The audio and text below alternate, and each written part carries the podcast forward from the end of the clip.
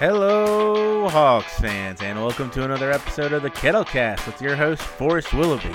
The Hawks keep it rolling with a 100 to 82 win over the Cleveland Cavaliers. On the second night of a back-to-back and without Clint Capela or Onyeka Okongwu, the Hawks get a huge performance from Nathan Knight on the way to victory in Atlanta. Without further ado, let's get into it.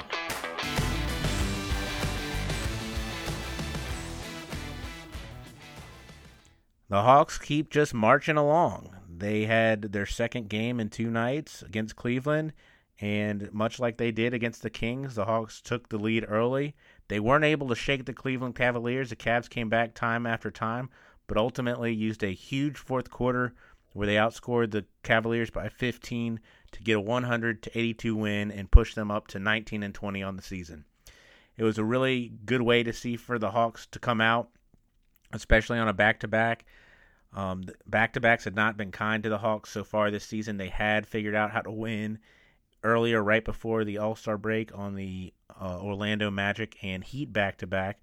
But to see the Hawks get two wins, especially two wins over teams that they should beat in the Kings and Cleveland, was very, very encouraging. The Hawks came out and they got up early in this first quarter. They were up by as many as 11 points, but ultimately the Cavs were able to come back the second unit that had been so good in the Kings game didn't have as strong a uh, stretch in their first run, and the Cavs were able to cut the lead from 11 all the way down to four at the end of the first quarter. Again, in the second quarter, this was a back and forth game, and really it was a super slow game, not as not aesthetically pleasing, and it just went back and forth and was a little bit of a slog, and that ended with the half being 49 to 46. The Hawks were up. And a, a big stretch, I think, right before the half was Trae came down, hit a three pointer, and the Hawks really couldn't stop fouling in the first half. And um, the Cavs were able to get Jarrett Allen to the free throw line right before the half, and he made the first free throw and then missed the second free throw. Free throws were a big trouble for uh, Jarrett Allen in this game. He was 5 of 12 from the free throw line, and Cleveland overall was 12 of 23, which is just atrocious. Um, if they had made some of those free throws, this game would have been a lot different. But off that miss, Cleveland was able to get the rebound and try to put up a shot right at the buzzer. And Nathan Knight came in and had a monster block on that. And um, Nathan Knight was just a stud off the bench. The Hawks found out going into this game that they would not be able to have Clint Capela or Onyeka Okongwu for this game. And so they put Danilo Gallinari in the starting lineup at the five, and then coming off the bench, they had both Bruno Fernando and Nathan Knight come in. Now, Nathan Knight had a nice game earlier this season against the Memphis Grizzlies, but he had really not gotten much playing time besides that. He came in, and one thing that was immediately apparent was just how much energy uh, Nathan Knight was going to put into this game. He uh, goes after every rebound, he tries to dunk the ball on everybody. He just tries to get every loose ball, and you know, a lot of it's viewed as some confidence, but he just gets out there and he really sees the opportunity.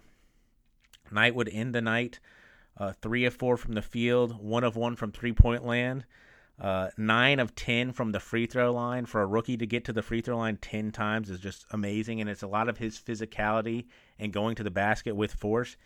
He wants to dunk it every time, and one of his, the times he got to the free throw line, he tried to dunk it didn't get the dunk, but he got fouled. And again, hit nine of those 10 free throws. The Hawks were great from the free throw line. They were 24 of 26. And that was a big reason they were able to uh, get the win in Atlanta.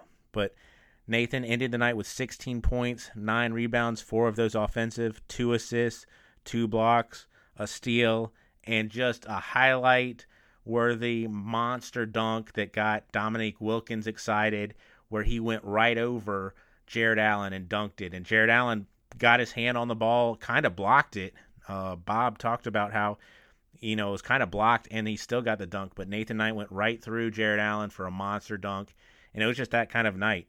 Again, at halftime, the Hawks were only up three, uh, 49 to 46. In the third quarter, Cleveland and Atlanta would go back and forth. Um, and ultimately, both teams would score 20 points in the quarter. And it went to the fourth, and it was like, man, you know, the Hawks are on the second night of a back to back. This Cleveland team, which has beaten the Hawks twice this season, um, previously 91 to 96 the Hawks lost and then that really brutal heartbreak of a game where the Hawks lost 111 to 112 and you know where the Cleveland Cavaliers going to have their number again. That was not to be though. The Hawks started the fourth quarter on a 20 to 2 run and uh, obviously that separated the game and ultimately was really the difference in the 100 to 82 win for the Hawks. The Hawks just really locked down on the defensive side of the ball. The Cavs could not get any shots to fall. And then on the offensive side, Gallinari had it going. The Hawks um, were attacking the basket. Bogdanovic had a really nice game, and the Hawks were able to um, take a huge lead in the fourth quarter and just knock this game out. Where again, there was no worrying as time expired um, in Atlanta on Sunday night. There'd be no doubt that the Hawks were going to have their fifth win in in five attempts. So um, the Hawks continue their winning streak, and it was just great to see. The Hawks got a really uh, great performance from John Collins. He really was going for the Hawks early and often. He even though he's a little outsized, he got matched up with uh, Jarrett Allen early in the game. He was eight of 17 from the field, two of four from three point land. Uh, got to the free throw line a few times, made four of his five free throws for 22 points, um, 12 rebounds, three of those offensive, an assist and a block. And John was a game high plus 23. Uh, the Hawks were plus 23 when he was on the court. Just a really nice performance from John Collins. You know when John's going that it's going to include some alley oops, and early on it was uh, Tony Snell who was finding JC, and uh, it was just really good to see John Collins have such a bounce back game. It, it is funny to me that John Collins he did get five free throws, but that um, Nathan Knight is able to come in and get 10 free throws, and John Collins, who hits the floor, seems like every time up and down the court, can't get a foul call. But um, really strong performance from John Collins. Danilo Gallinari came in and manned the five position. Of course, his big strength as a center is that he can step out and hit the three ball. He was three of seven from three, five of 12 overall, made seven of seven free throws for 20 points. He had five rebounds, a steal, and a block. Trae Young, he got to ha- kind of rest and did not have a huge game. He was just four of nine from the field, two of six from three point line. I thought both of both of his threes were very important. Again, one coming right before the half to help the Hawks have a lead going into halftime, and then in the fourth quarter he helped uh, extend the lead to where it was just you know the Cavs would be unable to come back from the game. But he was two of six from the three point land, four of four from free throws for 14 points. He had six assists, just two turnovers, and a lot of that 20 to two run came with Rajon Rondo on the court, and so Trae didn't have to play a lot, and it was just super uh, it's good to see the Hawks get a win where they don't need a huge performance from their all star guard. Um, after the game, Trae Young waited. Uh, Nathan Knight got to have the post game interview, which was great to see. And then Trae Young gave uh, Nathan Knight the game ball afterward. And it was really cool that the Hawks recognized how well Nathan Knight played. Um, and I think that this might get some more playing time for Nathan Knight, of course. Uh, it's great that some of these guys are getting healthy, but now if they have a deeper rotation with Capela, Onyeka Kongwu, John Collins plays the five a little bit, and Nathan Knight, maybe they can spread some of these minutes out. Kevin Huerter had a nice performance, five of eight from the field, two of three from three point land. He is so, so good just on catch off the catch and shoot when he's very assertive shooting those threes. He had six rebounds, an assist, and two blocks. His defense on point guards lately, I think, has been a huge boon for the Hawks. In those two defeats to Cleveland earlier this season, Collin Sexton got off to huge performances of 29 and 27 points. Collin Sexton was limited to 15 points in this one. Um, and John uh, Kevin Huerter's defense on these guards these last few games has just been, I think, a crucial part of that. And him getting two blocks, that's part of it too. He's able to keep his arms up, uh, keep verticality, and get those blocks. And for the Hawks to have a ball handler, a really good shooter, and a guy who's getting better at defense at that position is incredibly valuable. And so I hope to see Huerter's confidence continue to grow. I hope he also just is a little more assertive on the offensive end. He had a nice play where he got out ahead of everybody. Uh, Trae Young passed him the ball on a fast break. Fast breaks were one area that the Hawks really destroyed Cleveland. They outscored the Cavs 17 to 3, but Kevin Huerter got out on a fast break and he was being chased by uh, Garrett Jarrett Allen and was able to get a layup up, up on the backboard and convert it before Allen could get back to block it. So really good to see Red Velvet playing so well and to shoot the ball conf- confidently. Tony Snell had a funny line. He had no points, 0 of 3 from the field, 0 of 2 from three point land. Seems impossible that Tony Snell misses two of his two attempts from three. But he had four rebounds and three assists, two of his assists being just monster lobs to John Collins. Off the bench, we talked about Nathan Knight, who's awesome. Uh, Bogdan Bogdanovic had a little bit of a bounce back game. He was 5 of 9, 2 of 4 from three point land, 12 points. He had four rebounds, two assists. One thing I really noticed about Bogdan Bogdanovic is just he really wants to get his bigs involved. He will he has no fear dribbling into the middle of the paint and then finding cutting bigs. I thought Bruno Fernando had trouble corralling one of Bogey's passes, but Nathan Knight had an awesome cut where he came from the corner. Bogdanovic was right in the middle of the paint, fed him a little bounce pass, and Knight got an and one dunk, which was just beautiful. But Bogdanovic had it going. He he's not just a three point shooter. He likes to move the ball, get to the elbow where he knows he's got a shot, and he even had an awesome reverse layup in this game. Finally, I will talk about Bruno because both Bruno and Nathan got in and had opportunities to take the minutes that were available for bigs without Clint Capela or Onyeka Okongwu available.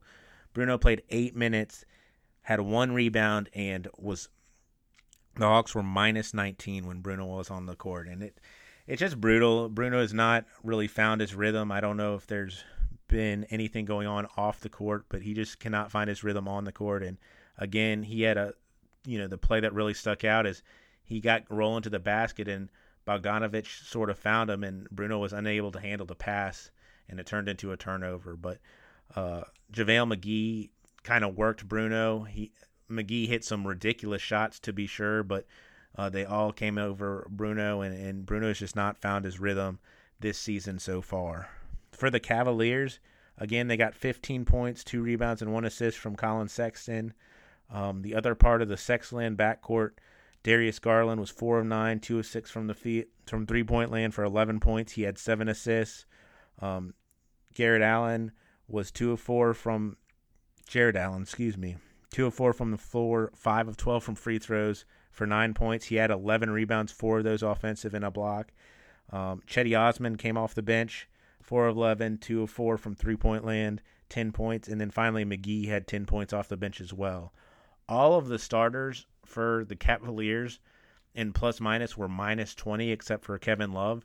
And Kevin Love was minus four and only played two minutes before he had a re-aggravation of an injury or felt that he just didn't feel confident in himself and so in his body or what was going on so he came off the floor. But um, the Cavs just didn't have it going in Atlanta. They did not shoot particularly well from the field 31 of 81 for 38% and then they were 8 of 30 on three-point line and you know if Jarrett Allen is able to hit some of those free throws earlier in the game the Cavs might be able to build up a lead and and have more confidence. I, one of the big things I think that the Hawks can do to help put some of these teams away is get leads and not let the team get any confidence. In the earlier games against the Cavaliers, they let the Cavs hang around, hang around, and then be within um, shouting distance at the end of the game to where there was confidence that hey, we can go in and get this game against the Hawks. They had an awesome start to the fourth quarter, which didn't allow it this time, but early in the game, you're playing with the fire. You're playing with fire if you let Collin Sexton um, think that he can possibly, you know, make a couple shots and change the game. But the Hawks did a really good job of um, taking what they were able to get and then also just shooting really well from three point line. They shot 12 of 29 for 41% and then making all of their free throws. Um, again, it's always good to see the Hawks get a win where they don't have to press Trae Young into extended minutes. And then to have a win where Trae Young doesn't explode and they don't have Clint Capela, that's huge. So, uh, really nice win from the Hawks. Pushes them to within one game of 500 to 19 and 20. And now they go on the road to go play a Houston Rockets team that is really struggling right now. The Rockets have not won uh, any of their last 16 games. So hopefully the Hawks can keep it going. And um, I think uh, one thing that is echoed through all of the post game for the Hawks is just they're taking it one game at a time, and I think that's absolutely the right mindset. They have a game at Houston. They come back to the farm to play the Thunder, and then they go on a brutal eight game West Coast trip. So these next two games are really important for the Hawks, and I hope they take some of the same momentum. I'll be interested to see what Coach McMillan does with Nathan Knight after this strong performance, if he gets any more run. And I'll also be watching to see if Bogdan Bogdanovic is able to keep improving as he gets back from his um, long injury. You know, he didn't play 25 games earlier this season for the Hawks, so he's starting to figure it out. But Danilo Gallinari seems to have it got got it going, um, and so hopefully Bogey follows him, and uh, hopefully the Hawks continue their winning ways. We will talk to you next after the Hawks play Houston on Tuesday. Go Hawks! Thank you for catching this episode of the Kettlecast. You can reach me at kettlecast at gmail.com. Go Hawks!